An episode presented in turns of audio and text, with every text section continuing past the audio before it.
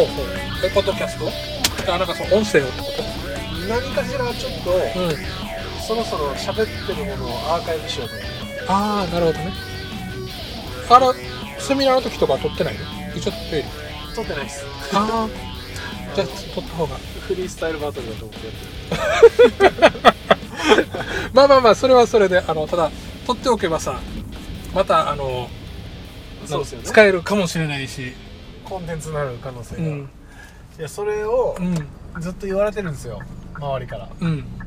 やった方がいいと、うん。ブログとかやった方がいいよみたいな。うんでもなんか文章を書くの超苦手なんですよ。うんうん。うんわかるわかるわかる。あれめんどくないですか？えっとねなんなんだろう。俺さ乗ってる時は書けるわけ。ではいはい。しかもなんかあの書く時ってさう自分の中にもう一人人がいてんうんその人に話しかける時に書きやすいわけすごく。まあ対話形式なんてですね自分の中で。そうそうそう。だけど、ん。それが固まってない時うんその自分の中のもう一人の人が固まってない時にはもうあっち行ったりこっち行ったりするわけよ。ああはいはいはい。だからそれができたらできてる時は書けるんだけど、うんできてない時はもうどうにもならないっていう状態だな。で、でこ 今回みたいなこう話し相手がいたらはいはい。自分の中に作らなくてからもういるさ。あのその話ね、うん。そもそもに。そうそうそう。物理的にいるから。うそう。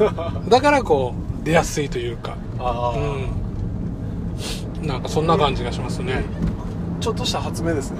対談形式にす。るいやでもでもねこれコンテンツとしてはやっぱ昔からあるよね。あのほら神田先生とかさ、はいはいはいありますね、うん、ダントツセミナーあオーディオあオーディオ。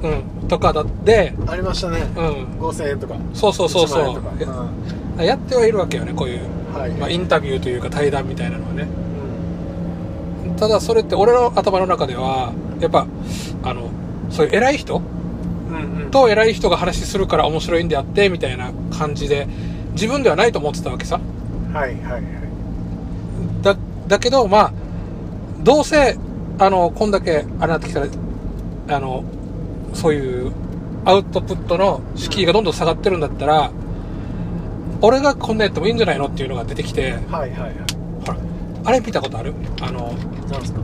えっとツイキャスとかあそこら辺のライブ系？ああはいはい。17ライブとかだし。うん。なんかさすごすごくない？あのなんてコンコンテンツとして作り込んでない感が。ああもう取って出しみたいな。そうそうそう。ああこれでいいんだっていうのは俺の中ではちょっとしたあの確かに。うん。ーそれ結構なんかうん。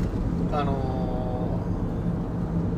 ー別にうん。メディアだけじゃなくて、うん。職人の世界とかでも起きがちだと思うんですようんうんななんていうかここまでやらないとうん。商品として成立しないだろうみたいな。はいはい、はい、思い込みというか、うん。そうそう。まあ、それ言ったらね YouTuber とかそうっすからね、うん。ほとんど。そうなのよ。あれテレビ関係者から見ると、うん。ちょっとなんかどうなんだろうねみたいな感じじゃないですか。うん。そうね。うん。やっぱねあのいくら編集してるとは言ってもねうん。やっぱ素人感丸出しだしまあでも意外とうん。この、それをきちんと聞く層とかうん。それを求めてる層もまあいるっちゃいるんですよね、うんネットとかだと。うん。だからだからそこら辺がさあのやっぱこのネットであのそういうつながり方がバッて広がったっていうのあるんだなっていうのを改めて今感じてて、はいはい。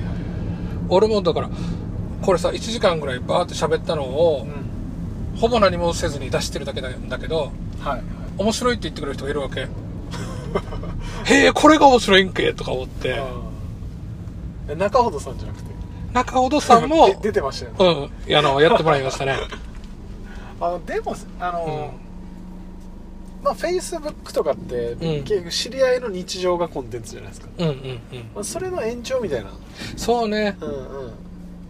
あの人何してるみたいな。うんまあそうねそういう、まあ、承認欲求も満たせるし満たせないな。どうどうどうですか？満たせます？これ。全然満たせない。あの ななんか出しっぱなしだから、うん。それに対してのリアクションっていうのもたまにやったらおお聞いてる人いるんだって感じで。そうだね。承認欲求満たすんだったらやっぱり普通にそのパッとリアクションある方がいいな。はいはいはい。じゃあそっちではないな。まあなんか練習だよね俺あのこう改めて今言われてなんでやってんのかなとか思ったら。何の練習？ああえっとそのコンテンツとして作る練習？あのコンテンツをね。うん、下手くそでもとりあえずやり続けるみたいな。あー打席に立つみたいな。そう打席に立つっていう。でもそれ大事だと思いますね、うん。あの実は自分もうん。セミナーやり始めたのって、うん。ジャスト2年ぐらいなんですよ。うんうん。あそうそんなもんだっけ？そんなもんですよ、うん。なんか俺昔から喋ってる感すごくないですか、うんすごいすごい。自分で言うのもなんだけど、うん。いやそう。いうんであそっか。自分もうん。一応打席にまあ意図的に立ってるっていうのはあって、うん。まあ一応セミナーやる理由としてはいろいろこう仕事上の都合とかもあうんって、うん半分やらざるを得ないうん。っていうのと、まあ、オファーも来るので楽しいからいいかと思って、こう楽しみながらやってるっていうところとあれだけど最近こうフェイスブックにうん。2年前の今日みたいなの出るじゃないうんですか、うん。あれ出たらうん。初めてこうスタカフェでうんうん。話したお金の話っていうのがあって、はいはいあれがはい実は公にはデビューなんですよ、あそうなんだ。そうなのやってみなよって中間さんに言われてああじゃあちょっとでもコンテンツとかニーズあるのかなとか言いながら、うん。東井さん聞いて、うん。いやあるよあるよとか言われて、うん。じゃあ無料でいいからとりあえずやってみようっつったら、うん。はい560人ぐらい来て、はいはあるんだみたいな。い そうね。意外と。うん。だから分からんよねやってみないと。うん。あさっきのあのツイキャスとかのただほらあのご飯食べてるシーンを垂れ流すとか あの、はいはいはい。なんていう自分のカラオケを垂れ流すとか。あおすなんだろう。すごい でどこにニーズがあるかわからんわわからないもんだなっていうのをねだから多分そのお金の話の時にはちゃんとお客さんっていうかこの人が来るだろうな見えてなかったんじゃないかなと思うんだけど、うんうん。まあなんかうん。つながりみたいのを感じると、うん。人って好きになるじゃないですか。はいはい。だから個人的に好きみたいのでもなんか成立しちゃうっていうのはあるかもしれないですね。うん。うん個人的に好き。あの、うんそうですねなんだろううまく言えないけど。も、あの歯で食う虫も好き好きじゃないですけど、うんうんうん。うんタデ君のなんか最近、うん。いやちょちょっとあの、うん。天狗になってないですよ。冷静に見てうん。不思議だなと思う現象があって、うん。会ったことない人うんからリクエストがいっぱい来るとかはいはいはい。あ。るんですよ。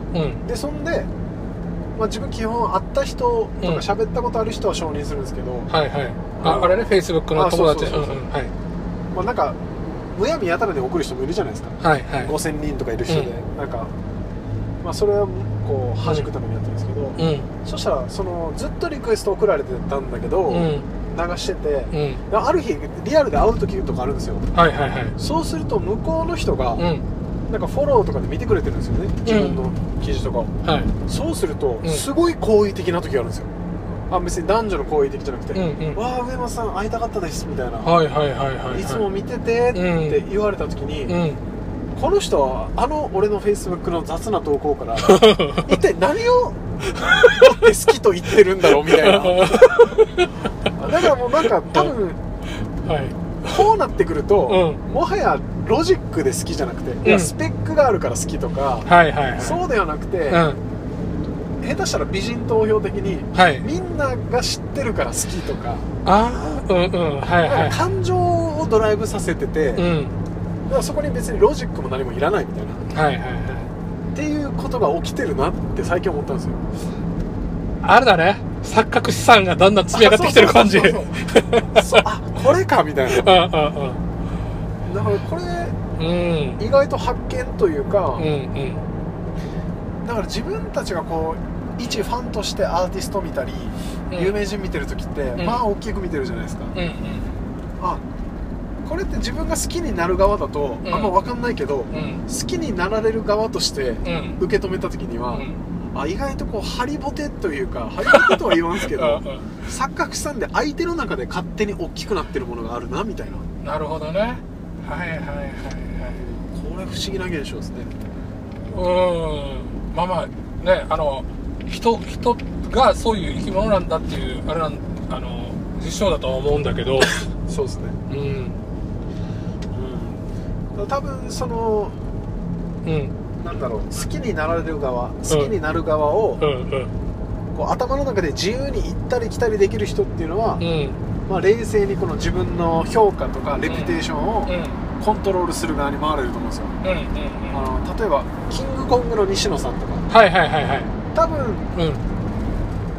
彼はその辺結構冷静にやってそうな感じありますよね。ああねらちゃんとこれは計算づくでこうこういうふうにして誤解されるだろうみたいな。誤解っては言わんか。まあまあ自分はこういう商品として見られてるだろうから、はいはい。自分が打ち出すべき手はこれねうん。こういうポジショニングでっていうのは、まあ、なんか冷静に見てるなって感じはしますよね。ああ、うん、本読んでたらなんかそんな気がするね。今までみのあれとはちょっと違うというか。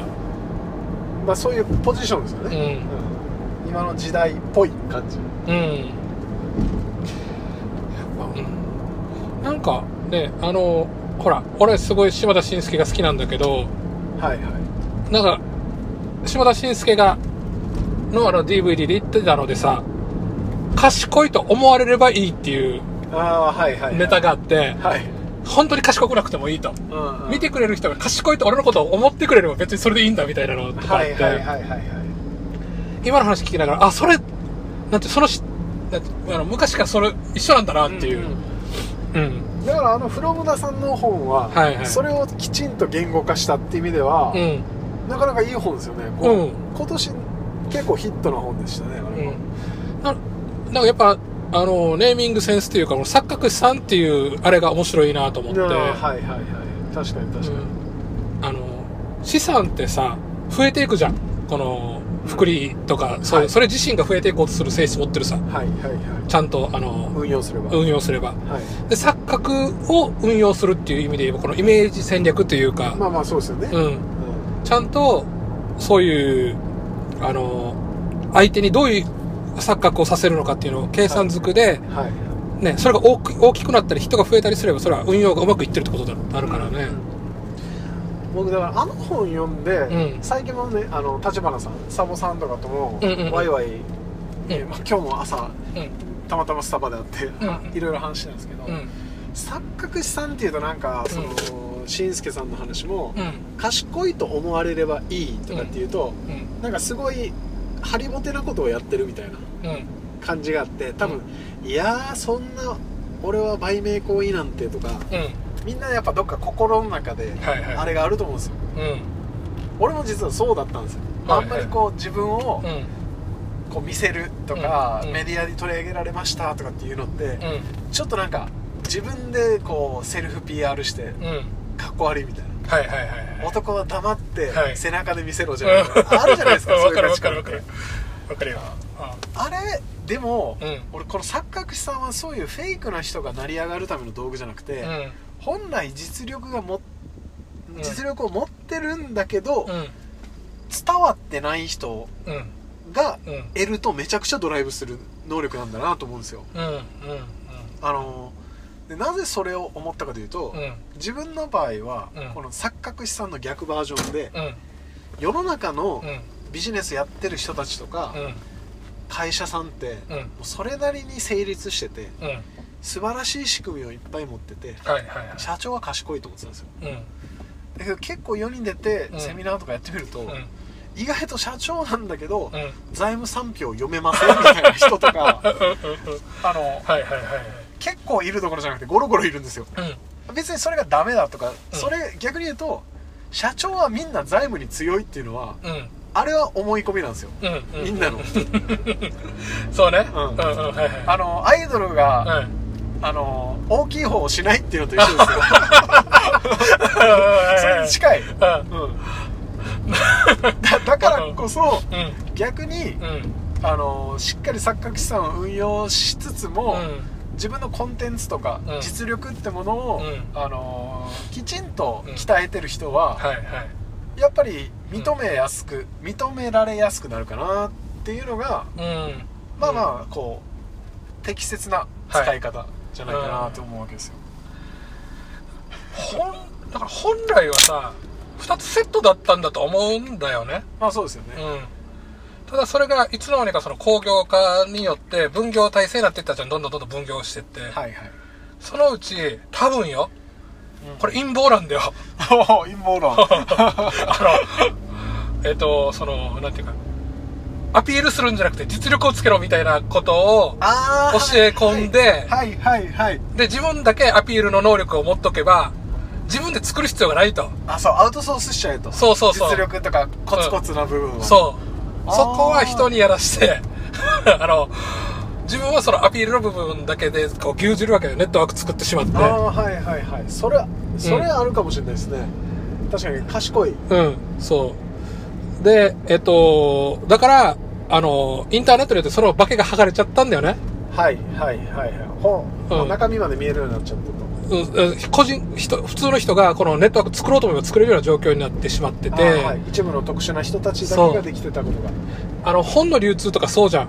あの取り次ぎ制度とかってはいはい。本がこのこの出版ルートに乗らないとみんなに渡らなかったものがうアマゾンができてん、はいうん、まず通販ができるようになった。で、うん。電子出版が出てきて個人でも出せるようになったっつってそのネットワークが全部むなくなってしまったあなんていう役に立たなくなったんだよね。はいはいその瞬間に街の本屋はどんどん潰れるし、うん。えっと、同じ仕組みでもあの例えば、えっと、そういったニュース系だったとしたらうん。それまであの広告打つイコールニュースに載せるとか新聞に織り込むしかなかったものがはい。こういうウェブサイトでうん。人の樹木をちゃんと集めることができれば、うんうん。そこがメディアに変わってしまって、はいはいはい。まさにまさに、うん。だからなんかね、これもしかして、その頭いい人が、うん最初は自分たちだけでこのネットワークを確保、あの、占有してたものが、はい囲うために。そう。で、お前たちね、やっぱりあの、ほら、かっこいいっていうのは、そうやって、パーって大っぴらにやるんじゃなくて、コツコツやるのがかっこいいんだよっていう、はいはいはい。価値観を植え付けて、それあるかも。あのー、あれ思い出しましたね、うあの松下幸之助。はいはいはいはい。ああいつだね無借金経営のくだりを思い出しましたね。うん。うんうんうん。近くないですか？ちょっと、ちょっと近いかもしんない。えー要はライバルたちにうんはうん。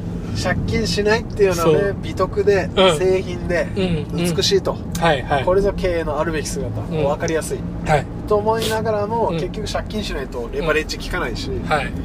あのー余計苦しくなるっていう本質的なところはうん。見せないと。ライバルをこう勝手に自滅させるためにそ無借金経営という価値観を刷り込んでいくと、う。うん。そうなのよ。すごい戦略的ん？といえば戦略的ですよねうん。少ないコストでライバルを蹴落とすっていう意味ではあ、これさ、汚いとかじゃなくて学ばないといけないんだよね。まあまあそうですねうん。あは、そうだと、じゃあもし、分かった、分かったんだったら、うんそこを恐れずに前に出なきゃいけないし、うん前に出た後は、フォロワーがこ来ないように、なんか抑えとかないといけないなと、参入障壁上げないといけないなっていう。いやいや本当それはあり、うんあると思いますねうん。なんかあのー結局このうん。なんだろうなやっぱり自分で情報をうん。ちゃんと扱うリテラシーって、うんこれは本当難しいんですけどうん。リテラシーない頃って騙されやすいじゃないですかはいはいはいはい。だけどリテラシーを学ぶためにはある程度騙されていかないといけないそう。これ多分さ、ある一定のレベルまで騙されないといかんのだと思うよ。うんあの、そういう、散財しなきゃいけない。ノウハウコレクターじゃないといけないし、時間もコストもかけていかないといけないし。確かに確かにうん。いや難しいですねそこはだからハックできる方法だそれとうん。で一番は、うん一番その学びをやっていく上でのうん。阻害要因とか障壁は、うん。自分自身だと思うんですよ、はいはいはい。世の中はこうだうんこうあるべきだ、うん。みたいなのが、うん無意識に刷り込まれてて、こう真実をうん。が現れた時に、うん。自分が思った姿と違うとうん。無借金経営が美しいと 思って自分は一生懸命うん。う経費も使わず、役員報酬も減らしはい。一生懸命お金を回しってやった時に、うん。いやいや借金した方が全然効率的だようん。って真実を知ったけど、うん。今までそれ信じてた自分を、こう投げ捨てることになるわけですよ。はいはいはいはい。そうするとあれ？って混乱するじゃないですか、うん。やっぱそこを耐えきれるメンタルタフネスみたいな。はいはい。わかるわかる真実を直視するメンタルタフネス。うん。これ大事だと思うんですけどね。うんこれねあのほらなんだっけ？えっ、とあれ。酸っぱいぶどう。狐の、自分が手に入らなかったらどうせあれは酸っぱいのさっていうその不協和ですね、うん、今まで自分がそのやって信じてきたその知識とか経験に対して実は違ったことをやってたっていうね。あのそれまでの自分をガラガラとパッてこ崩してしまううんのやっぱ怖いさ。あいの積み上げてきたものを。うん。ねただそれができない人は多分それにその考えにずっととらわれて、はいはい。まあ、滅びていくしかないっていうか。うんうん。こうあるべきだ。うん。これがくせ者ですよね。そうなんうーんとね俺さでもさそれさあのあるなんていうかな。あるとは思っててあのただそれが社会みんなに通用するじゃなくて、うん。個人個人のこうあるべきはあると思うわけはいはい。あのはい。なんていうか人に教え込まれたこのこうあるべきじゃなくて、うん。自分でなんか知らんけどこれやったら俺気持ちいいやつさっていう こうあるべきはいはい。はあるんじゃないかなと一人一人違っててね、うんうん。って思ってる、そううん。それは確かにあるかもな、うん。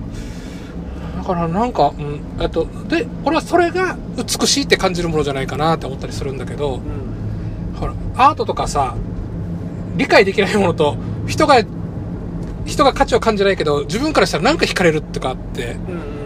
あったりして、まあまあそれは往々にしてある、うん。だからそれってなんかその、美しさを自分のこの細胞が感じてて、うん。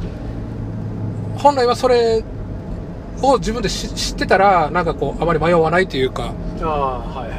それに乗っ取ってる乗っ取ってないだけで判断できそうなものが、うんうんそこ、それになんかその、なんていうの、社会の常識だったりとか、うんあの、周りの人がどうに文句言われたくないみたいなのとかが出てきて、美しくないことをなんか実際行動してしまったりとか、はいはいはいっていうのがある、ある気がするんだよな。そっちの、そっちのべきはいらないと思うし、あちょっと同調圧力的なそうそうそうそう。それはあると思いますねうん。なんか、だから、てん、てん、天ぷら屋だったらこうあるべきみたいなのって、ああはいいっぱいあった？あるんじゃないですか？今でも多分だから、うん。自分が最近の活動とかって、うん。まあ、あんまり直接自分と会ったことない人とかは、うん。なんで天ぷら屋がそういうことしてんの？みたいなはい。っていう、うん。まあ、先に天ぷら屋っていうイメージがあって、うん。そこで働く人ははいこういう人に違いないっていうべき論があって、うん。だからそこでこういううん僕みたいなちょっと変なのが出てくると、うん。まあ混乱が生じるわけですよね、うん。整合性が合わないとうん。弁当屋はうん。こう人のいいおじさんとかおばさんがやってて、そのファイナンスとかっていう言葉を一切使わない、うん。はい。使っちゃいけない弁当屋はうんうんうん。そうそうすると天ぷらが美味しくな,、すなくなりそうじゃないですか、まあまあ愛情が入っあの、そのスパイスみたいな感じだったよね。そうそうそうその素朴感とか。ううん。んでもねうん。僕は結構そこは、うん。あのまあ別にその人の真実なんで、うん。それは違うよとも言わないし、うんそう思いたいんだったら全然うん。ご自由に思っていただいてなんですけど、うん。僕はねこれがうん。結構自分もどちらかというとうがって物事を見るタイプだからうん。やっぱりなと思ったことがあったわけですよ。なんかたまにこう飲み会行くとうん。「天ぷら屋なんです」って言うと「ああ上野さんとこ使ってるよ」と「うんいいよね」とうん。「もう天ぷらもちっちゃい頃からこうだから、うんこうであってほしいね」うん。変わらずその値段と、はいはいはい。あのー小汚いお弁当屋さんでいてほしいって昔言われたんですよ、はいはい。あれも味って言ったんですよ、うん。でもその人に、うんその飲み会の最後で、うん。天ぷら屋いつ行きましたか?」って言ったから「ううんーん先月行ったかな?」って言ったんですよ、うん。じゃあコンビニってうん週どんぐらい行きますか?」っつったら、うん週5回って言われたんですようん。あれ？味が好きなんじゃなかったかなこの人は？と思って。だから僕はねあのこのノスタルジーってうんすごい危険で暴力的だと思ってるんですよ、うんみんな責任は取らないけど、うん自分のノスタルジーを守るために、うん。あなたは苦しみなさいと、なるほどね、うん。あの値上げなんて絶対ダメだし、うんうんましてや会員制なんて絶対禁止、ん。ファイナンスなんて使うもんだったら、うんうん。私の知ってるノスタルジーが崩れるから、はいはい。そんなところではいけませんと、うん。急に、うん。あの自分のノスタルジーを守ってくれないお店は敵になるんですよ、近代化された資本家のおうん。店になるんですよ、なるほどね。だけど自分が好きなのは、ん。その極地を行ってるコンビニが大好きなんですよ。なるほど。うんわかるわかる。その矛盾ってなんなんぞやと思うわけですよ。うんうんうんうん。急にだから、うん頭の中のギアが変わるんですよね。みうんんな、うん。うんおばちゃんがやってる食堂、うん。すごい好き、うんだけどおばちゃんが来月から1000円になるからね。って瞬間、行かないっていう。うん。その瞬間消費者に戻るんですよみうんんな、ん。これだから、僕はなんかこの瞬間にノスタルジーっていうのは、うん。核も危険なものなのかと思いましたね、なんだっけ？なえにえ？三丁目？二丁目の夕日だったっけ？なんかそんなのあったよね。ありましたねあの頃は良かったみたいな。そうそうそうそう。まあ大概脳内補正されてますからね、昔良かったっていうのは。ねあの初恋の人は年取ってないからねずっと。実物見たらびっくりするけどね。だからでそのうん。ノスタルジーの変遷期をうん。ある程度耐えて、うん。そういう批判とかうん。超えてまあ結構近代化とか、ううんまくこう経営化するじゃないですか、うん。そうすると今度は新しいフォーマットって言われる始めるわけですよ。おうおうおうおう革新とか。はいはい。急にさっき一瞬怒ってた人たちが、うん。急にこう評価してくれるみたいな、はいはい。うんはああー確かにでもそう、うん、あれだよね。だからなんか、えーそういう進化したみたいな感じになるわけだよね。なっちゃうんですよね、うん。急に。だから物事っていうのはうんいろんな側面からこう理解しないといけないんだけど、うん。まあ、多くの人は自分の脳内の補正されたうん。視点以外のうん。切り取り方っていうのなかなか訓練されてないですからね。そうだね。僕だからよく親に親とうん。こう歩いてると、うん。うんうちの親もこう商売人なんでうんうん。しょっちゅうこうビジネスの話するわけですよ、うん。だけど僕はこう冷静にうん。どんなビジネスモデルでみたいな話するんだけど、うん。親は「えカズ、ん。あそこ薄まさ儲かってるよ」うん。って言うわけですよ。どこでその決算書情報を手に入れたかは知らないですけど、理由はうんどこどこの社長はレクサスに乗ってるとか、もう錯覚資産うん。全開なんですよ、もうレクサスに乗って家が大きいと、うん。もう大体儲かってるって言うんですよ、でもその金の出所がうん。全部うん。負債、デッドだったらそれ儲かってるかどうかっていう話じゃないじゃないですか、だからあるある。だから僕はこういう話を聞くときに、うん。ぜひあなたの決算書をお見せくださいって言いたいんですよ。うんうん。それからあのよく自分はこう、まあ、なネットワークビジネスかなんか知らないですけど、はい。い、い車乗れてるから、はいはあなたもどうですかみたいな、うんうん。綺麗なスーツ着た人が来るわけじゃないですか。い わかるよ。うん。上山さんと一緒にビジネスしましょうと、うん。そしたらあんたの会社の決算書持ってきいやと、うんうん。まず、うんそれ見せてもらって財務状況とか、ビジネスのスキームもきちんと説明してもらえたら、うん。僕もビジネスとして乗りますよと。はいはい。で大体持ってこないですよね、ううん。んまあ錯覚資産の運用だからね。そうそこ見られちゃうとまずいんでしょうねいろいろ。分かる人にね。分かる人は、うん。分からない人にはこううまく錯覚してもらったままなんかやるだけやってあとドローンみたいな。そうなんですよ。うん。え例えばですよ、うん今日本でうん。一番錯覚資産こう今年うまく運用したのはやっぱ ZOZO の前澤さんじゃないですか。はいはいはい。うんうん、うん。そうね。別に月行ったからいい服作れるわけじゃないし。確かに。ううん、なんか月っていうとでっかく見えますからね。そうね。なんだか知らないけど。うん。なんかイーロン・マスクってパッていいきなりだから肩並べたでしょ？そのイメージとしてあれもでかいですよね、うイーロンを使っちゃったかと思ったし、うんあものすごい PR うん。マーケティングとしては最小のコストでうん。世界に顔を売れたんじゃないですか、すめちゃくちゃそうだと思うよ、あれはうまいなと思いましたね。そういった視点で言うとあの金島さんもいいかなと思ってるんだけど。ああそうそうそう金島さん間違いなくうん俺会ったことないですけど、うん。最近ツイッターでフォローしたんですけど、うんうんフォローバックしてくれて、金島さんは今年一番沖縄でうん。錯覚資産をね拡大させた人じゃないですかめっちゃ俺はそう思う。俺も出ましょうかねああ、いいんじゃない？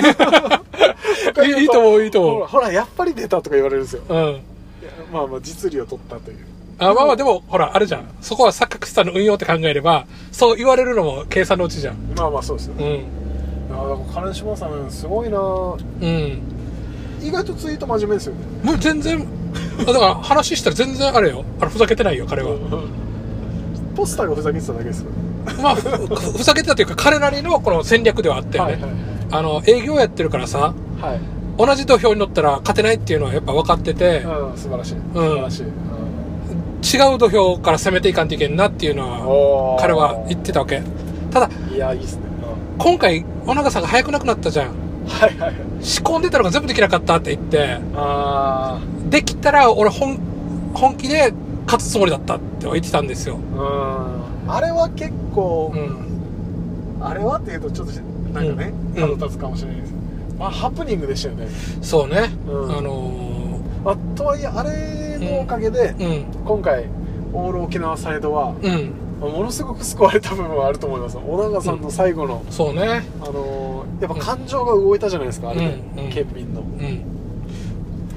あの、もうすごい不謹慎かもしれんけどさ、まあ、カカットしましょう。うんまあまあ、あの、あれだわけ、あの、スクールオーツとかさ、はい。やっぱ誰かが死ぬとわって盛り上がるわけよね。そうなんですよね。うん。あの、太陽に吠えろ形式というか。はいはい。で、別にそれが俺は悪いとは思ってなくて、うんやっぱそういう状況があったんだったら、それはうまく使って自分で勝ちにいかんといかんっていうのは、うんそれを逆に使い切れなかったら、うんバカと思うわけ。まあまあ確かに確かに、うキングダムとかもそうですからねうん。あ、キングダムって何？あのーあれですよ秦の始皇帝の時代のうん戦国漫画ですよ、うんうん。あれ誰か死んだっけ？あれたくさん死ぬんですよ人あ、そう。あ、ちょっと待って。はいあ、なんでもない。うん。なんか、うん。あれでうん。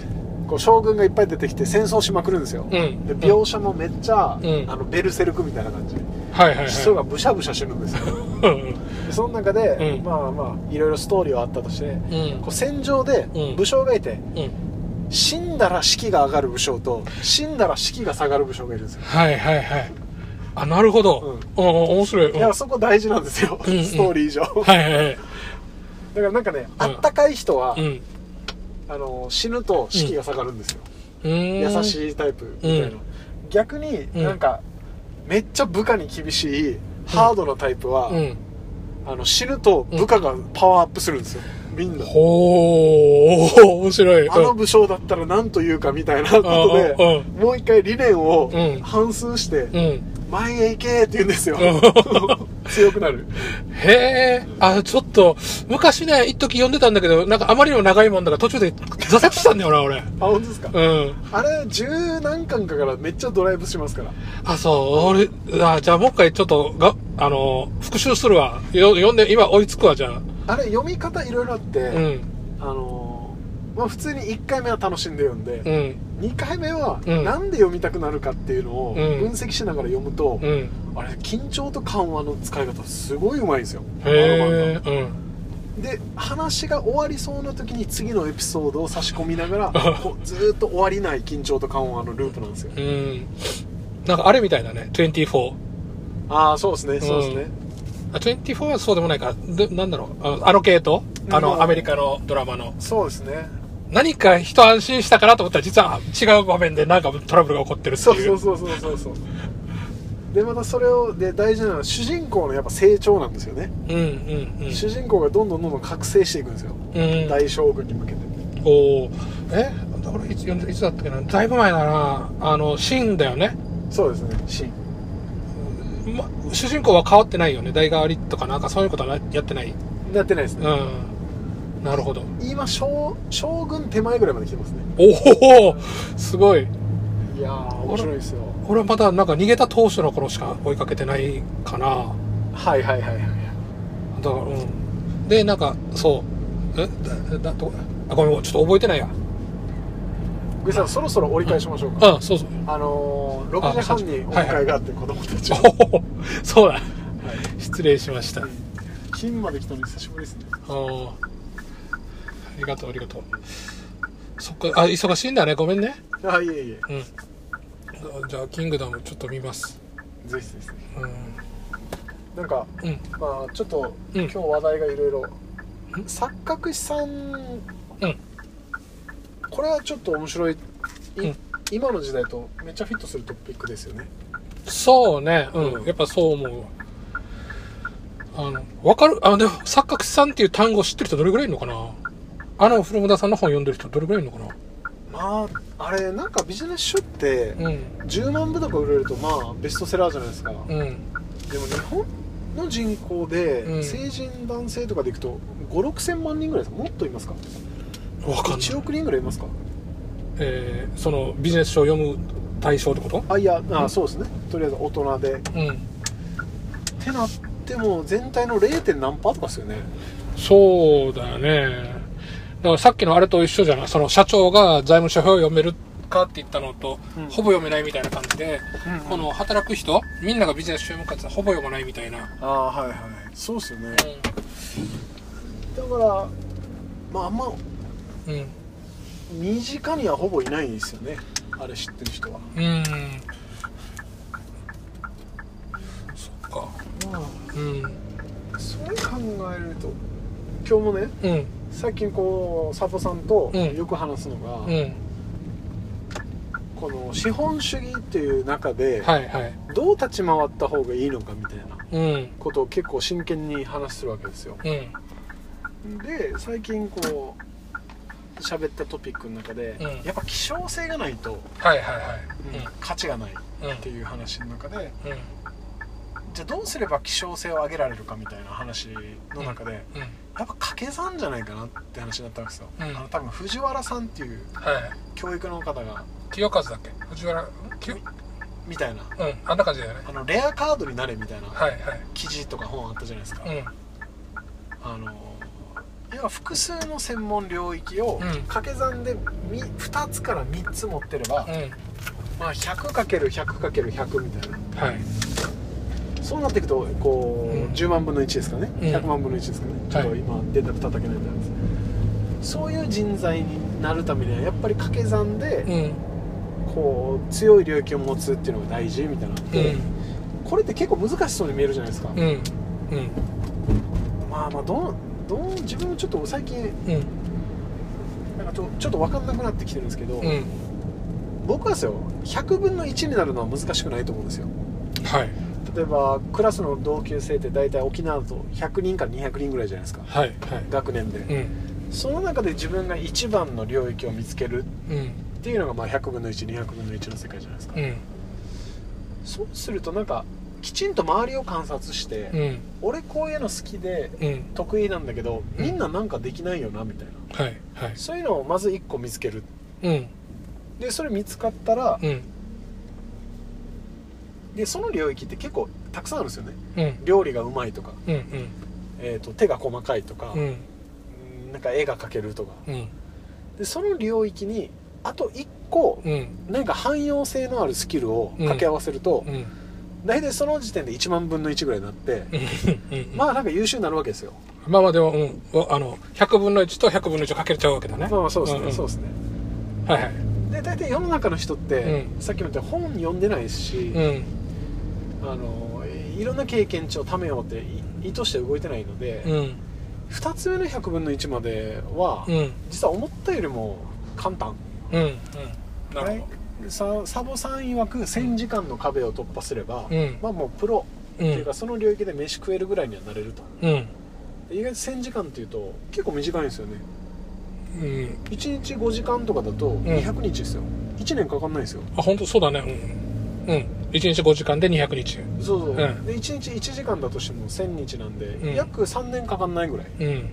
3年って言ったらね高1から高3までの間と思えば。うんうん。確かに。それで一応飯食えるんですよ。うん。うん。だからなんかうまくうん。時間作ってうん。やりゃ2つ目までいけると。うん。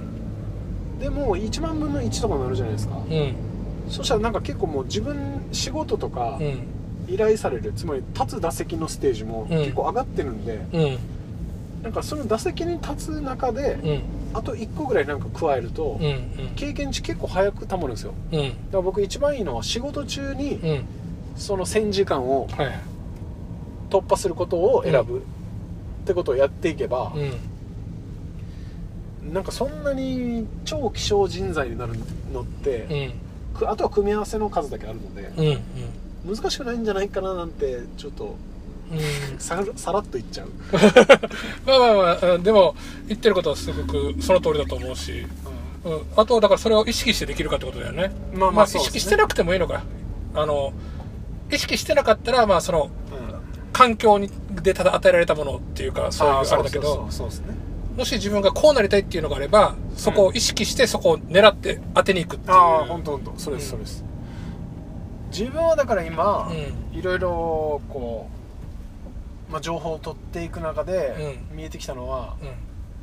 まあ、経営ができるって希少人材ですよね、うん。経営戦略が分かるとか、うん。経営全体が描けるみたいな、うん。まずそこで100分の1取れると。うん。あでも経営は結構100分の1どころじゃない感じします。ももっとあれだよ。あの高いよ。高いですよね。うん。みんなほぼほぼ経みんなまず経営が何か分かってないはずよ。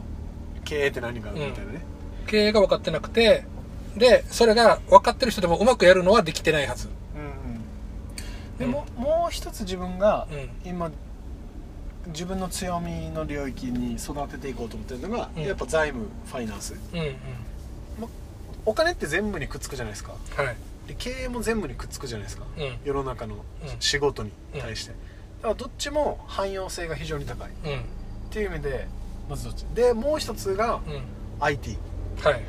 IT も全部にくっつけるんで。うん。この3つをだから高いレベルで持つと、うん。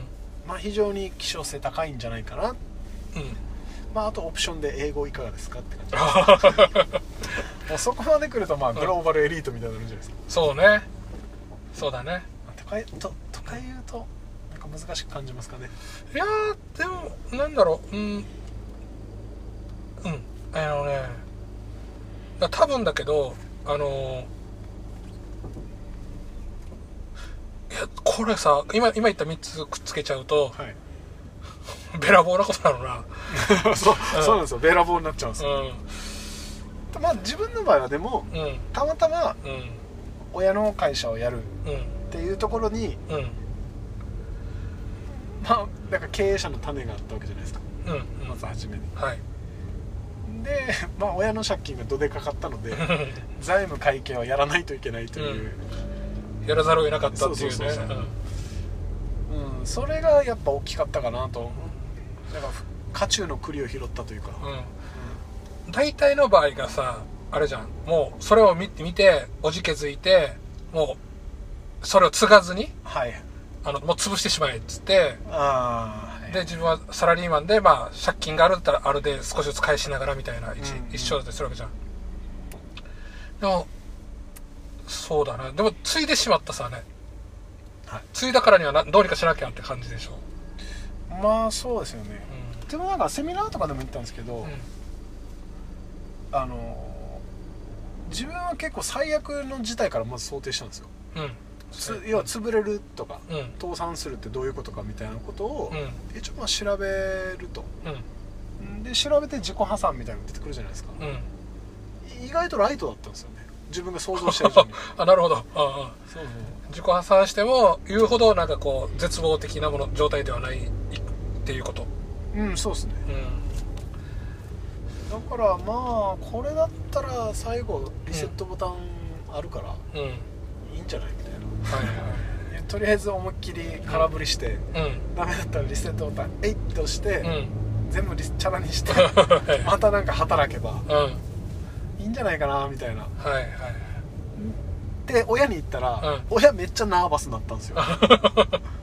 まあまあ年も年だし、うん。だけど自分22とか23だったんで、うん。でなんかそんなにダウンサイドというか失うもうんうんのがあまりなかった、はいはい。それは良かったですよねああそうだね。若いうちにこれ決めてしまってスタートできるとそれがそれができるよね。あのその失うものが少ないっていう。あそうですね、だから若さってやっぱうん、うん、ポジショニング次第では武器ですよね、めちゃくちゃ武器だと思うな。うん、だからなんか今度来週、うん。来週かな？タイムスのいつもの連載があって毎月はいはい。連載させてもらって、まあ、そこでこう日本がなぜ生産性が上がらないかみたいなのうん。あったじゃないですか。なんか大臣が。うんパソコン使ってないとあか、あはいはいはい。ああの経団連が初めてパソコン導入したみたいな、うん。まああああれ結構バズってたんで、うん。それ引き合いにして、うん。で自分なりにはこう思うよみたいな。うん。のやっぱあったんですけど、うん。こう日本とかだとうん。社長がうん。なんか出世の最後のポストみたいになってるわけですよ。はいはいはい。でもさっき言った通りさっきの100分の1100分の1100分の1の話でいくと、うん。それはなんかプロフェッショナルな仕事じゃないですか、うん。まあ、医者とかはい。弁護士みたいなもんじゃないですか。はい。一種の職種として、はい。だけどなんか急にあの料理人やってた人が、うん。最後自分のゴールは社長だってなってるわけですよ。日本とかって。うん。わかります？社内で出世していって、はいはいはいはいはい。初めは現場で営業やったり、うん。なんか電卓叩いてた人が、うんうん。急になんか最後出世のゴールとして社長職になる、でもなんか本来は出世じゃなくて、ん。ジョブチェンジなんですよね。うんそうだね。現実的に。は、はいはい。だけど、うん。みんな出世競争を勝ち抜いてくるもんだから、ん。そこに座るとうん。一息入れるんですよ。うん。ふうみたいな、社長になるとね。うん。自分は頑張ったみたいな、うご褒美なんですよね。んうん。うん。そっか。そう考えたらさ受験とかと一緒なのかもしれないね。そうなんですよ、その椅子取りゲームで椅子に座るのが目的だから椅子に座った瞬間もう終わっちゃうわけなんだよね、うん。その本当はそのその椅子に座って運転しなきゃいけないのに 運転が仕事ではなくて座るまでのその入り口までたどり着くのがそうなんですよ。うん。いきもうその目目的というかあれになってしまってると。だから、うん。これ権力的な視座がやっぱりね権力闘争に終始してしまう部分も絶対出てきて、うん。まあ、それが悪いとは言わないですけど、うんうんやっぱ事業家とうん。サラリーマンの差ってそこでかいよなと思うわけですよ、うん。うん。うんう確かに。でもでもそう考えたらさそうやってその受験戦争とかってよく言うじゃん。ん、はいはい、あれはあれを勝ち抜く人はあのその社長競争もせ、えー社出世戦争も勝ち抜いちゃうわけだよね。まあそうですよね、うん。そういう競争に慣れてますからうん。でももうぶっちゃけもう言っちゃうと、うん。競競争ってうん。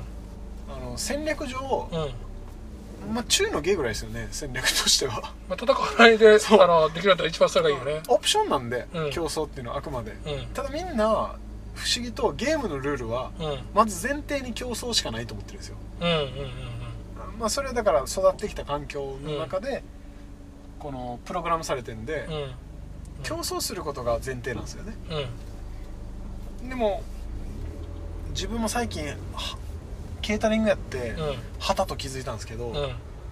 競争しないっていうのはうん。ものすごいヘルシーなんですよ。なるほど。悩む必要もなくなるし、うん。うんユーザーもうんそこ以外選べないから、はいはいはい。うん、選んでくれるし、うん。うん。で値付けもある程度うん。自由度あるし、うんまあ、もちろん相場っていうのはありつつもうん。多少の、うん。だから完全に独占してるとは言いませんけど、うん。比較的競争が少ないポジショニングを取れたので、うん。ケータリングでは。はい。やっぱほぼ広告してないんですよ。うん。でもどんどん注文来るし、うん。ありがたいことに、うん。あなんかもう一生懸命セールスしてマーケティングしてなんとか戦略やって商品ミックス考えて、商品作ってって売ってるお弁当屋さんと、何の労労力もかけずにうん。注文が入ってくるっていうこの感じを見た時に、一体自分は何をやってたんだろうって すごい切なくなりましたね。わあね。あのうんうんうん。うん なんかみんなそれをうん。競争戦うことが仕事だと思ってるじゃないですか。うん。より効率よくうん。より良い商品を作るとか、うん。はいでもなんか悲しいかな戦略っていう一番上のうん。あの意思決定のところで、うん。ここでは戦わないって決めた瞬間に、うん。実はもう半分勝負決まってる。うん。ですよね。本質的には。うん。なるほどね。これすごい本読んで分かってたつもりだったのに、うん。実体験したらうん。あまりにも愕然としましたね。効果が大きすぎて。はいはいはい。あのなんかこのケータリングの会社がちょろい感じだった。まあ、ちょろいって言ったら失礼ですけど、あのいやこれぐらいの努力の精度でん。OK なんですか、うん。っていう。はいはいはいはい。でもう一つもう一つ講座あるんですよね、うん。あの U&I やってはいはいはい。さらにもうワンパンチ食らいましたね。えあえー、と U&I は一応基本的にはあれ？あのシステム売り会社？まあ、システムとセミナーと。セミナーとコンサルティングやっていくんですけど、うんうん。原価がないじゃないですか。はいはいはい。うんうんはい。で、うん。固定資産もいらないじゃないですかでかい、っまあうんそうね。てことは原価償却費ないじゃないですか、うん。はい。で家賃もないし、うん。電気代もないじゃないですか、うん。もうだから PL 損益計算書始めた時に、うん。売上うん。原価ゼロ。うん。売上総利益あられですよね。うんうん。それも売上とイコール、はいはでい固定費はい。給与。はいガソリン代はい。以上みたいああな もうめっちゃ薄いんですよ、PL が。うん。あの弁当屋さんだと売上やって原価あって粗利やって、なんとか固定費なんとか費、なんとか費なんとか費なんとか費なんとか費みたいな、うんうんうん。ザーッと並んで最後下の方に営業利益がはい。みたいな形になるじゃないですか、はいはい。うん。もうあまりにもこうなんていうんですかね。粗利率が高い。透明な透明な決算書が出てくるわけですよ。はい。キラキラしてるわけですよ なるほど。うわーっと思いましたね。ああんなに組織とか固定資産とか、うん。いろんなリソースをつぎ込んで叩き出す利益とあうん。俺が1人2人3人とかでやってうんうんお客様にも喜ばれてうん。うん得られる利益とかうん。そう大きく差がないっていうのにうん。なるほどね。一体何をしてるんだろうかと思いましたねうんやっぱりさあのなんだろう。あの俺最近さはじ最近初めて「サピエンス全史」を読み始めてるわけ。うんおお名著名著、あの前だから出た当初あの本屋に売ってなくてはい。買わなかったわけたまたま。はい。そしたらなんかやけにヒットしたもんだから また俺天の弱でこんなにヒットしたんだったら読まれるいいわみたいな感じで読まなかったわけ、はいはい。だけどなんかほらまた最近ホモデウスとかあそこら辺はい、はい今続きが出てるさ。ねうん。であれこれ読んどかんとまずいなと思って改めて今読んでるわけよ。はい。でその最初の方でさあの人類が獲得したこの言語による、えっと、虚構の部分の話が出てくるじゃん、まあそれがもうテーマですよね、うん。で今言ったのってさ多分虚構だわけよ。あの そのセミナーとか、はい。あのそう、ん虚構なんですよ、うん。概念なんですよ。そう概念だわけ。ん。虚構だわけ、うん。でえっとそのものあのえっと天ぷらとかその変動費がかかるものは、その実の方右の方だわけさ、そうですそうです。でさまあ確かにかその虚構は一撃でも儲かるしはい、その影響力もバッてできるんだけどうん、変わるのも早いよねっていうのがあって。ああそうなんです。そうなんです、うん。そう。で実の方はまあそこまで、まあ、得る利益を出すのも大変だけどさすが。あのさすがです ベスさん。正解です。なかなかこう、うん。簡単には変わらんよねみたいな、はい。あのね、うん。実態はやっぱうん。うんあのーアトム、うん。物質を伴うので、う重たいんですようん。いろいろと、うん。変化しにくい。うん。例えばビジネスモデルが、うん。かお弁当屋さんっていうモデルがそうそう変わるってことはなかなかないんうんですよね、うん。でお店を作ると、うんうんどんなダメな店でも、ん。一応売り上げ立つんですよ。はいはい。一応は。はい。ただこの損益分岐点を超えるか別として。もはいはい。でも、ん。概念とか虚構の部分って、うん。あのたまたま見見えないし実体がないんで、うん。たまたま通りかかって物を買うみたいなことないわけですよ。サービスを買うみたいなはいはい。できちんと売らないといけないし、うん。こう囲い込まないといけないし、そう移ろいやすいんですよ、うん。すごくただうん。うん同時にうん。概念を構築できるとかはい。概念を一つの商品サービスに変えて、はい。それを展開販売できるっていうのは、うん。そう多くの人がやっぱまだまだできない。ですね、うん。こればっかりは、いやお俺がすげえんだぞって言いたいわけじゃなくて、うん。自分もやっててその難しさ概念をうまくまとめて、は分かりやすくして伝えて、うん。それを使ってうん。こう実際の経営とか実態を変えていく、はい。設計士みたいなもんですよね。そうそうそうそう。うん。ただ間違いなく人類はその虚構の量、虚構といえば虚構というんですけどなんて言うんだろう。この情報？あのだからあのあの本自体がさうん。あのそういったホホモホモたちこのささ毛のない猿たち、はいはい。ホホモたちの中での人はサピエンスっていうこの、はいはい。が言ってる。だから虚構を信じられ虚構を共有できるうん猿ホモが俺たちだよっていう話さね。だから本質ではあるわけよ。この虚構を共有できるっていうのは。はいはいはい。ただし あのなんていうかそういう移ろいやすいし、うん。多分あのなんていうのマイナスの方向にそれがいったら、ん。死ぬ時も一気に死ぬはず。そのホモ・サピエンスっていう人種は。はいはいはいはい。あ生きる時も一気にブワッて広がるし死ぬ時も一気にブワッて死んじゃうようなその虚構を持ってるゆ,、ゆえに。うん。うん。それだからスピードだと思うんですようんね、うん。その影スピードがもううん。恐ろしく加速する領域なんですよ。うん。虚構とか概念っていうところは。うん。た例えば計算っていうのって、うんコンピューター走らせたら無限最近円周率が割れたって分かるあの15兆桁で割れるっていう、うんうん。永遠に通過と思われた、ん。あれもう最後割り切れるんですよ。うん。そそれっていうのは概念だから、ん。15兆計算させるってめめっちゃ時間かかるんですけど、うん。でもそれ概念だから取り扱えるけど、うん。現実でそのじゃあ円周率が割れるまで、うん。物事をなんか動かしてみようってやると、うん。もう終わんないですよ、うん。永遠に、うん。自分たちが生きてる間に、だはいからスピードがめちゃくちゃ速いっていうのは間違いないですね、うん。あのだから死ぬ。でもなんかもう死ぬというより、うん。その領域になったらホモ・サピエンスという種が死ぬというより、うん。ホモ・サピエンスから、うん。だからホモ・デウスが出てくると思うんですよ。ああはいはいだからあはいる意味、はいはい。そっから新人類がうん。俺でも最近やうん。っぱ IT 使えて、うん。このなんていうか、マーケティングとかそこら辺？うん、そういう経営とかより高度なうん。知的生産を行える人たちうに、ん AI とかうん。テクノロジーっていう拡張器をブースターを与えると、うん。もうまさにホモ・デウスになると思うんですようんうんうんうん。そう思うんだよね。俺はもうなんかねなんかそれだと思うんだよね今。めっちゃだから楽しいわけよこういうの。新しいテクノロジーとか見るのが。最近ゲノム編集あのやってて中国の、はいはいはい。うん。あれがやったっつって、うん来たか歌を。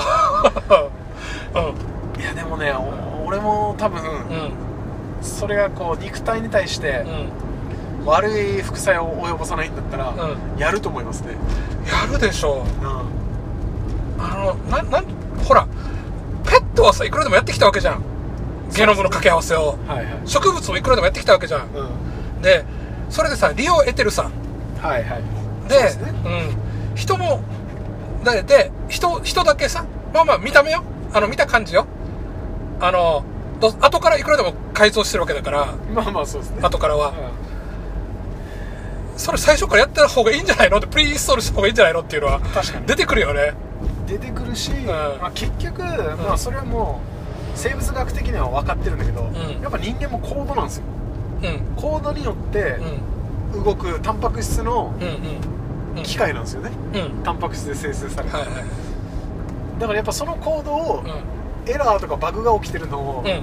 直す。もしくはうん。書き換えることで、うん。より機能を拡張させていくっていうのは、うん。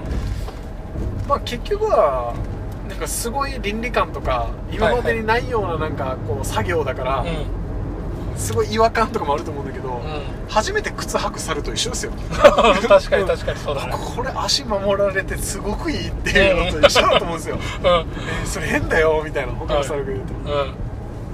そうだからさちょっとさやっぱ考えるあのさ今のき多分倫理観だわけ、はい。その倫理観自体もうん。誰かがコード書いてるわけよ。こうこうこういう人人人類というのはこういう倫理観を持つべきですっていうそのべきですがまあ、宗教じゃないですか。しうんうんうんそうだ政治宗ね教じゃないですか。うん。だからその政治とか宗教も、うん。あのホそのサピエンス電子とかホモデウスにも出てくるんですけど、うん。やっぱ人間をこう統率するための、うん。まあ、虚構のうん。仕組みの一つじゃないですか、うん。まあ、僕はあれもテクノロジーだと思ってるんですよ。究極は。そういった宗教とかそういった概念的なもの？そうそう。う、んうん。であの時代とか、うん。その統治するうん。国家に最適化されたようなうんものなんで、ただやっぱ今は21世紀はもうテクノロジーとかの方が宗教的ですよね。そうだね。みんな信じて疑わないし。はいはいはい。別にだから信じるなとか、うん。いい悪いではなく、うん。その時その時代時代にあったそういった、えっとツールというか技術テクノロジーん？テクノロジー？うん。テクノロジーを使った、ななんて言うんだろう、えースキスキルじゃないな。えーちょっと待って、うん、でもでも分かる。うん。その道具ですよね。道具テクニック、うん。テクニックか。テクニック道具、うん。技術そうですね。うん。そう。じゃあじゃあまた新しい倫理観っていうのを、まあ、作り出していこうっていう。うん。作りうん。そうだね。なあのさすごく思うのがあってさ、はい。お俺の俺が美しいと思うのがあってはい。あまり革命は美しくないわけよ。まあのそうですね。俺はね、うん。あのえっ、と今までの価値観をぶっ壊すのは美しく感じなくて、今までの価値観に少しなんかハックするっていうのが俺は美しいってすごく思うわけ。はい。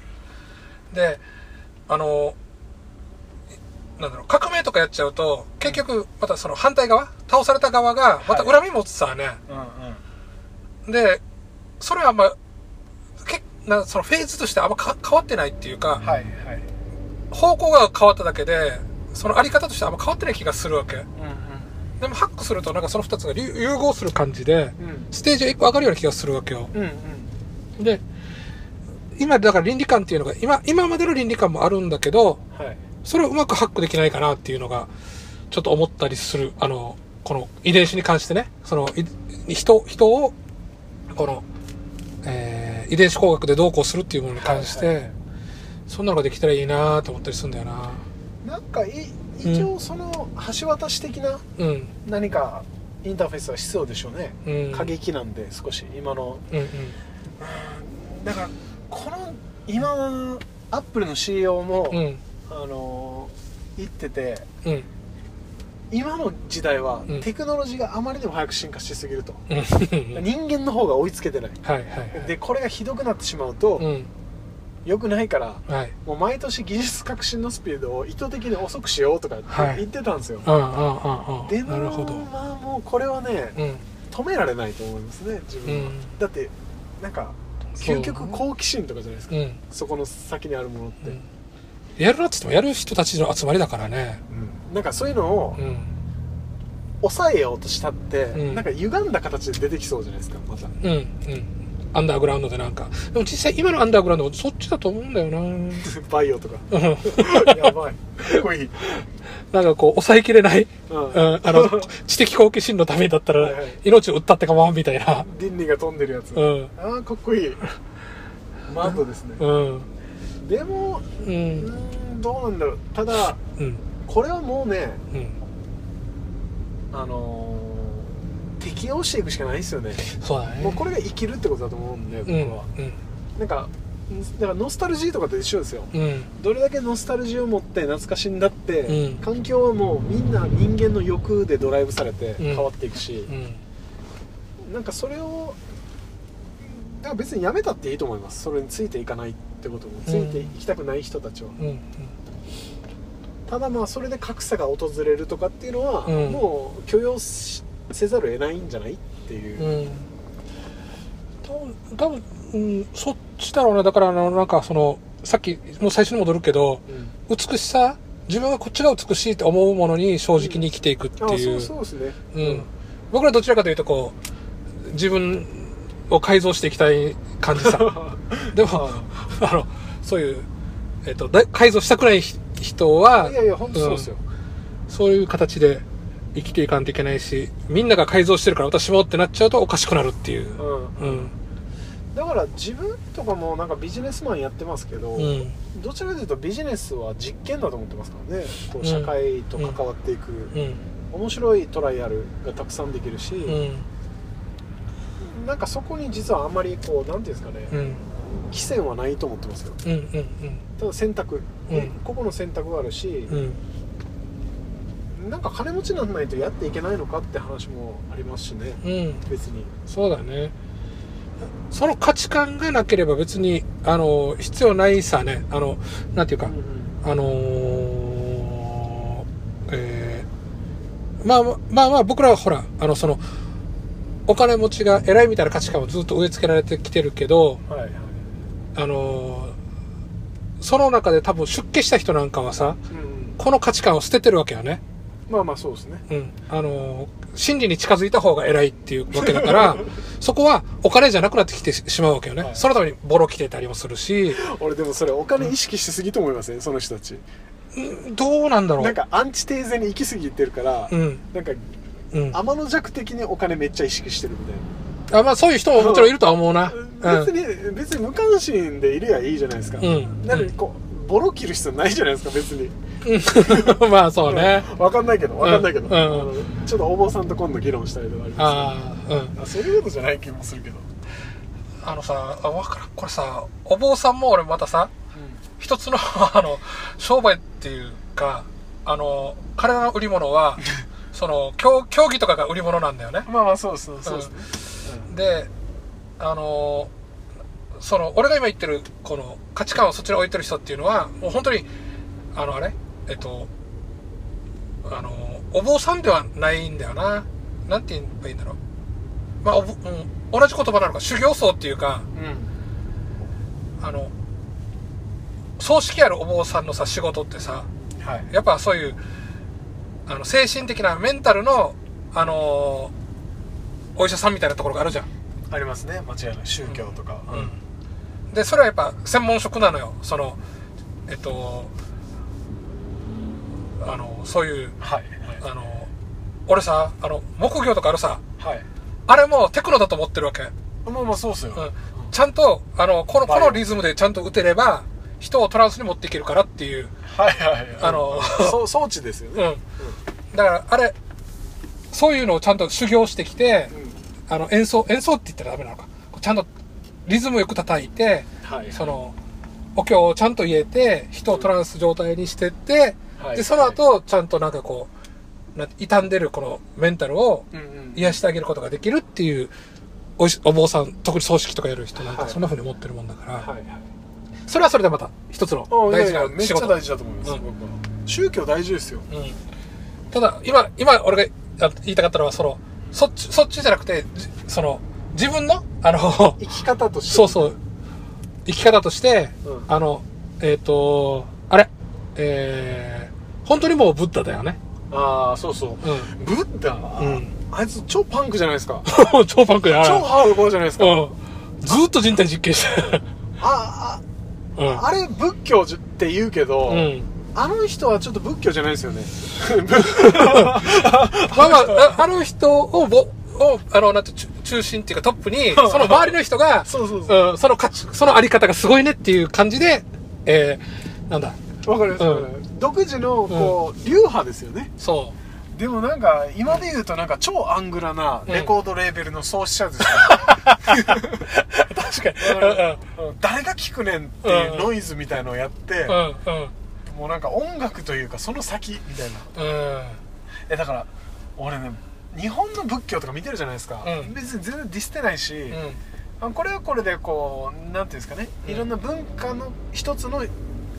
あの表現はい、はい。としてありうん。だとは思うんですけどやっぱこうブッダのことは一時期めっちゃ調べてたんで、うん。調べれば調べるほど、うんあの人ほどう、ん。なんか精神的にバイオレントな人いないよなっていう 人間が人間たる理由とかを全部否定するじゃないですかえ、え？私はいないとか、うん。うん。ああ、はい、はいこの。世界は全部バーチャルみたいなもんだからっうん。ていう、うん。だんだん、まあ、最近の科学がはい、はい。こう同じような結論に至るところを、うんなんかどうやったのか知らんすけど、うん。脳内でうん。達してしまった、うん。まあ、数少ない人類のはい一人じゃないですか、うん。あれだから神様とかいないからねって言ってるじゃないですか。いや全ての苦しみは、ういや苦しみから逃げようとするからうん。苦しいんだよ。うん。みたいな、うん。もうそれ受け入れろみたいな、うん。なんかもう元も子もないみたいな。議論にもならないみたいなことをドカーンと平気で言うじゃないですか、うん。あの人。うん。え要はなんかこう自分が立脚してる価値観うん。そのものを全部ぶっ壊すみたいなうん。からもう人間としてどう生きていいか分からなくなりますよね。まあ、だだから好きにしなさいんじゃないのかなと思うんだよ。俺もそう思うんですよ。うん。結局なんかそんな、うん。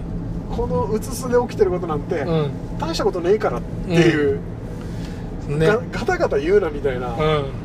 あのなんかもうなんでしょうね。パワープレーパワーの手口というか。全然なんか気持ちのいい相手を気持ちよくさせようなんて思ってないじゃないですか。うん。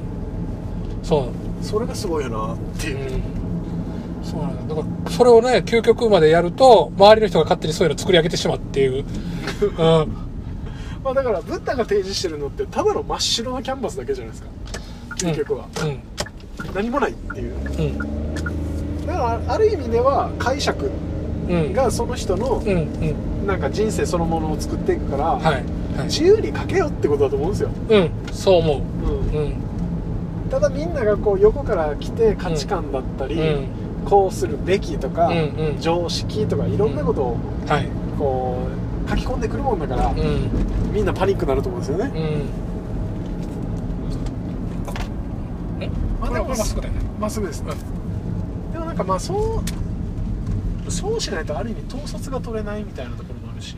そうそうそう。だからそれこそがまさしくあのあれさあのサピエンスの虚構さそうですね。うんその虚構をけシェアできる者同士でこう一つのグルあのトライブ作ってってっていう。うんだからその虚構のパワーの凄さたるや、そう。でねけやっぱ僕ら僕らはほらホモ・サピエンスとして虚構を構築していかないといけないと思うんだよな。本を書くとか。はい。あのー、コンテンツを作るとか。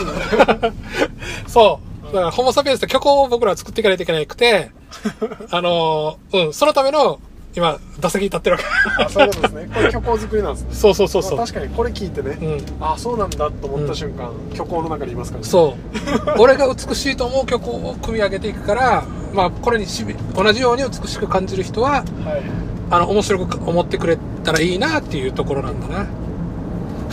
いいいいところに最後着地させましたね まあ、でも、でもやるでしょ？あと、うん。あの、今度あの、上上間の虚構をこれから。やりますよ。僕だからあのスーパー虚構プレイヤーの孫正義について語りたいんですよはいはいはいはい。いいね、面白い。うんうん。孫さんすごいっすようん。ああの人ホモデウスですねあちょっと一番人類初のはいはい。まあ初なのかどうかもうん。いやなんか、ん今日もこう佐尾さんといろいろ。今度ソフトバンク上場するじゃないですかはい。あれって一体どういうことなのかみたいな話をしてたわけですよ、うん。まあ、自分なりの解釈は、うん。まあ、まあ似たような解釈の人ももちろんいっぱいいると思うんですけど、うん。あのソフトバンクの上場っていうのは、うんソフトバンクグループ自体はもう上場してるわけですよはい。孫さんが株主の。まあ、ホールディングスみたいなやつはい。その子会社だったソフトバンクモバイル自体はまだ上場してなかったわけですよ。関連子会社としてはい。本体からお金とか出資金をもらいながら大きくしていったっていう経緯があるじゃないですか、はい。それがいよいよ子会社としてうん。マーケットにうん。株を放出してうん。ソフトバンク以外の株主も入れましょうってことになったわけですよ、うん今度はい。でなぜこのタイミングでそれやったかというと、うん。今度総務省が規制かけてきたじゃないですか4あの割安くしなさはいはいはいはいはいいでドコモが乗ったじゃないですか、うん。まあ、ドコモはもう半分国みたいなもんなんで、はい絶対乗ってくるしうん。今度はもう端末代金と通信代金をパカッと分けなさいと、はいはい。ってなってくるともう今までこうん。ううまみがすごいあったわけですよ、うん。携帯業界って河川状態なんではい。3社ぐらいしかいないですか、うん。そうするとお互い暗黙の談合でん利益状態を確保できるわけですよ、はいはい安売りなんてしなくてもうん。でそれ以外選べないから、うん。うん。それでやってきたんだけどもうさすがにそろそろうん。ええやろと、はい。はいこん。だけ儲かったんだし、ってうん。言って国も今度のオリンピックとか、うん。あの万博でうん。世界に対して日本の携帯料金は高いとか言われるわけですよ。うん。そうなると面目立たないから、うん。搾取してんなって思われちゃうから、はい。国何やっとんのやってうん。国民に言われたら、はい。あの国民が株主じゃないですか、はいは。い。ややろうぜってことでやったんですよ、うん。そうするともうソフトバンクの収益はうん。落ちるわけですよね、うん。間違いなく、はい。売上4割落とせって言ってるようなもんで。うん。そうすると孫さん的には、うんもううまみは全部取り尽くしたとこのダッシュパックからダッシュは全部取ったぞと、うん。そうするとこのダッシュパックを知らない奴らに売れって言ってるんですよなるほどね。うん面白い。うん。はいはいはいはい。ソフトバンクって有名じゃんって言って、だからテレビ CM で分かります、うん朝、わかんない。なんか変な家族がうん。アンテナが立ってて、うん。なんか情報キャッチしましたみたいなので、うん。ソフトバンク上場上場みたいな。あああ上場するんだみたいな。はいはいはいだ家族が株なんて買うわけないじゃないですか、だから、ね。あれわざとなんでお茶の間でうん。朝8時の CM かっつったら、うんうんうんようソフトバンクは知ってるけどどんな会社で何やってるか財務状況なんて知らない人たちに買わそうとしてるわけですよ。なるほど。ああはいはい。このストーリーまだあるんですよその先。ほうほうほうほうほう。それで多分うん。孫さんは、えー、と3000億だったかな？4000億だったかな、うん。調達する予定だった。うん。その分をうん。もうこの会社の一部をうん。こうみんなにばらまいて、うん。みんなから新しくお金をもらうと。うん BS の右側の純資産をはいはい。ポカンと膨らますって、はい。そうすると4000億入ってくるじゃないですか、はい。そしたら今度は多分孫さんはこの4000億をうん。てこのうん。種銭にしてうん。銀行に行くわけですよ。はいはい日本のメガにコンコンコンと。うん。4000億集めたんで、うん。うんレバレッジかけてはい。10倍、4兆円ぐらい貸してくれませんか？っていうわけですよ、うん。孫さんだったら、うん。あ今までもそうやってるんで、でまあ4兆円なり5兆円なり集めるじゃないですか、うん。そうすると今度世界の金持ちのとこ行って、うん。コンコンコンと、うんうん。私5兆円持ってて あなたの5兆円とくっつけたらうんうん。10兆円になるじゃないですか、はい。これで世界中のうん。イケてるうん。スタートアップ全部買おうぜ。っていうわけですよ、うん。札束でビンタしまくろうぜと。なるほど。でそうするといやうん。これ面白いですよ。うん。結局うん考えてみればこれ一番割り食ってるの誰か。うん。日本国民なんですよ。うんうん。日本国民はうん。銀行にわずか0.02%の金利でうん。貸してるわけですね、うんうん。金を。はい。で銀行はソフトバンクにうん。0.2%の金利でうん。5兆円貸すわけですね。はいはい。国民の金ですよ、うん。だって銀行の、あの預金って右側のデッドに入ってますから、はいはいはいわかる？預かり金なんで、うん。それを孫さんに貸すわけですよ、うん。孫さんは国民から0.02、うん。銀行から0.2うん。借りてきたやつをうん。スタートアップ買うと、うん。なんと1000%ぐらいのリターンもらうんですよ。まあうん。でうん。結局金があれなんですよ、うん。赤字なんその金が尽きるまで掘っていいわけじゃないですか、うんうんうん。そうするとうちの隣で弁当屋があって、うん。毎日弁当タダって言われたら、ううんち潰されるまでやられるわけですよ。はいはいはいはい。駆逐されるまで、うん。で駆逐しきったら急に1000円になるわけですよ、はい。そのお店は、うん。でまた隣で弁当屋が、ううんちも対策していや、うんちゃんと400円で美味しいのを手作りで作ろうって出しても、その瞬間タダになるわけですよ、はいはいはいはい。弁当が配れるわけですよ、うん。そ相手が潰れるまで、うんずっとやってきたことだよね。まああのヤフー BB とかね。そうなんですよ、うん。だからでもそれって結局はうん。なんかお金っていう虚構じゃないですか、うんうんうん。虚構が現でもそうやってスタートアップうん。にでかい金が行くことで、うん。彼らは既存のレガシーの仕組みよりも、うん。より効率化された仕組みを、うん。あの多少儲かんなくてもスタートはうんうん。構築するまで我慢できるわけじゃないですか、はいはいはい。体力あるからね。そうです、うん。で構築しきっちゃうと、うん。既存のレガシーはやられちゃうじゃないですか、はい。明らかに安く提供できるし、うん。あの効率もいいし。はい。だから不思議なのは虚構が、うん。お金っていう虚構が、うん。現実の方を歪めていくんですよこういう構造で、はいはいはい現実の方を虚構サイドに書き換えていくっていうか、うん。うん。あだからなんか孫正義がやってることっていうのはうんうん。虚構を最大限利用して、はい。この現実世界をうん。歪曲していくっていうはいああ面白い面白い。それは多分彼の頭の中で全て組み上がってて、うん。それを実行していく胆力があるわけじゃないですか、うん。あの方すごいですね。まあだからうん。ねすごいよね。いやめっちゃすごいと思いますよ、でも実際さほらあのあのサピエンスの本にも書いてあったけどさそうやって虚構のせいでこの破壊的なか環境の変化をさせたっていうのが、うん。ホモ・サピエンスであるっていうふうに書いてあったさね。そうそうですよね。それが今現時点でもすでに行われてるってことなんだよね。それがめっちゃ速いスピードで行われてるわけですよ、うん。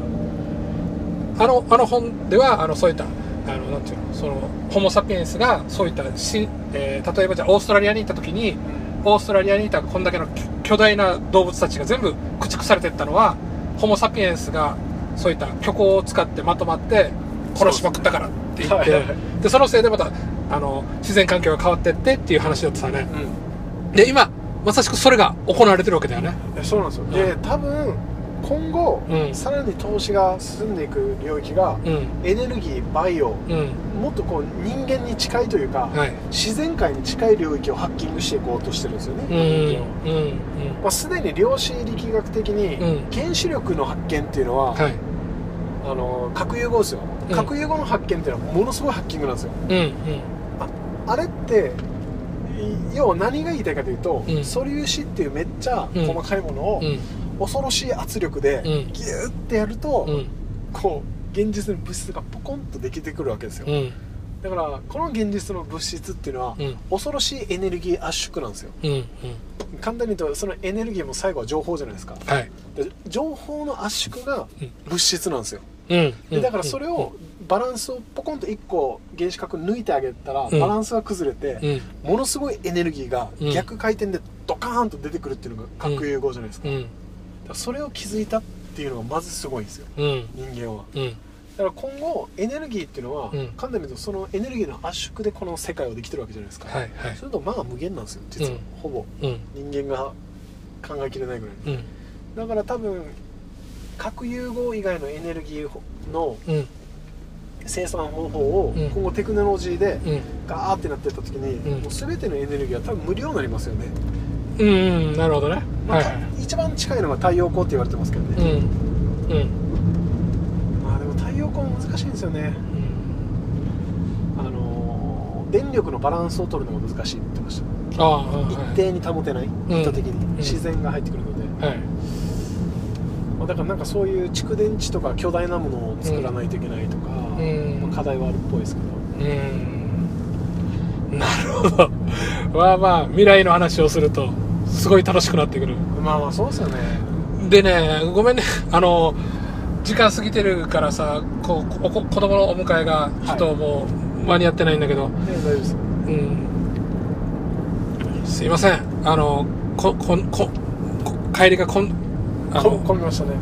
はい。聞いて混むんですね、ね。こ多分時間俺もねあのちょっと考えてなかったなそのこあのラッシュのことを。はいああ面白かった。なんかやっぱうん。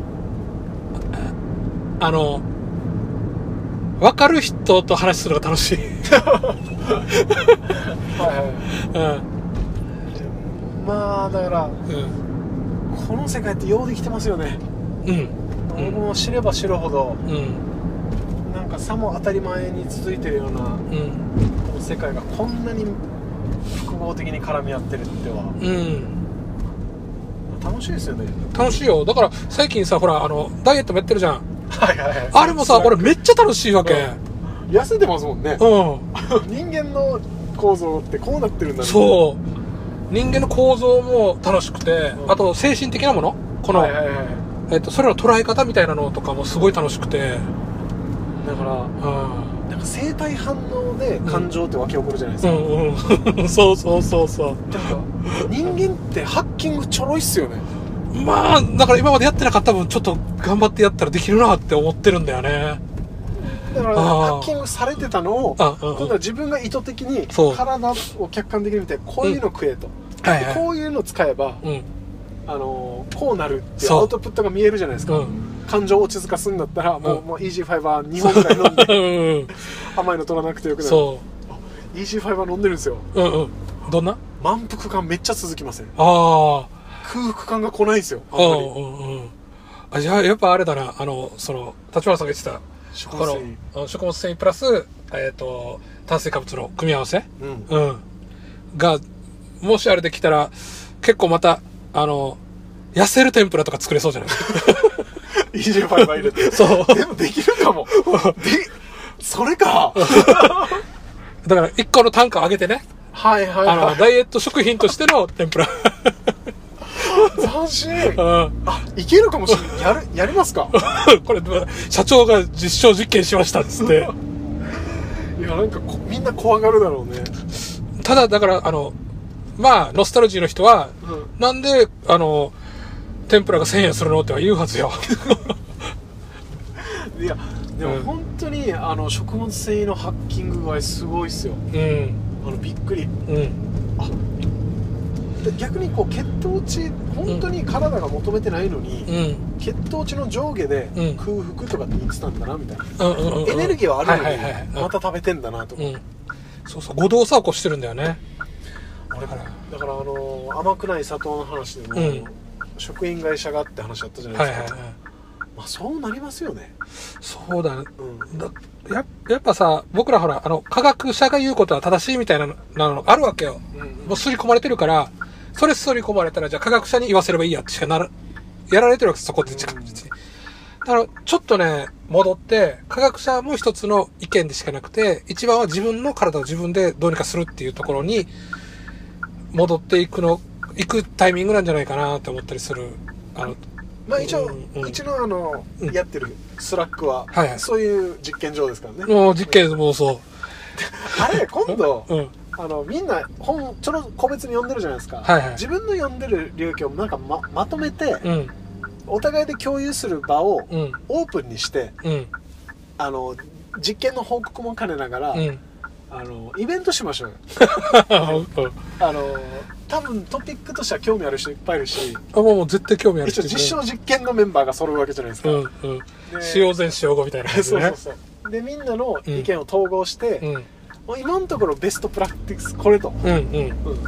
これややってうん。実験もして、ん。OK だったから、ん。これいいんちゃうんですかっていうのを、はいはいはい。まあそうね。もちろん用法用量お守りくださいなんですけど、ねうん。各自の自己責任。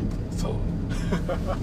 面白いね。じゃあじゃあそれやりましょう。やりましょうよ、うん。せっかくなんで。うん。人体実験の結果あれどこだっけ？あもうもうちょい前ですけどここ。ここか。あこれだ。でも痩せてますもんね。そう。今日もさあの午前中血液抜きに行ったわけ。はいはい。で結果が分かんのが金曜日。はいはい。楽しみだよ。今までこんなんなかったわけ。血抜かれるのが楽しいっていうのがあの酒もやめてるじゃないですか俺、うん。うん。めっちゃ調子いいっすね。やっぱあの酒でうん。常に疲労感持ってるのが普通だと思ってたんですよ、はいはいはああれ疲労感だったんだ。いうん。大事大事。なんかじゃあ今日は。はい、えー、ありがとうございました。またまたぜひとも。はい、ありがとうございます。お互い実験して。はい結果を持っていって。はい。はい。ありがとうございました。ありがとうございました。はい。コンテンツアップしたら教えてください。はい。了解です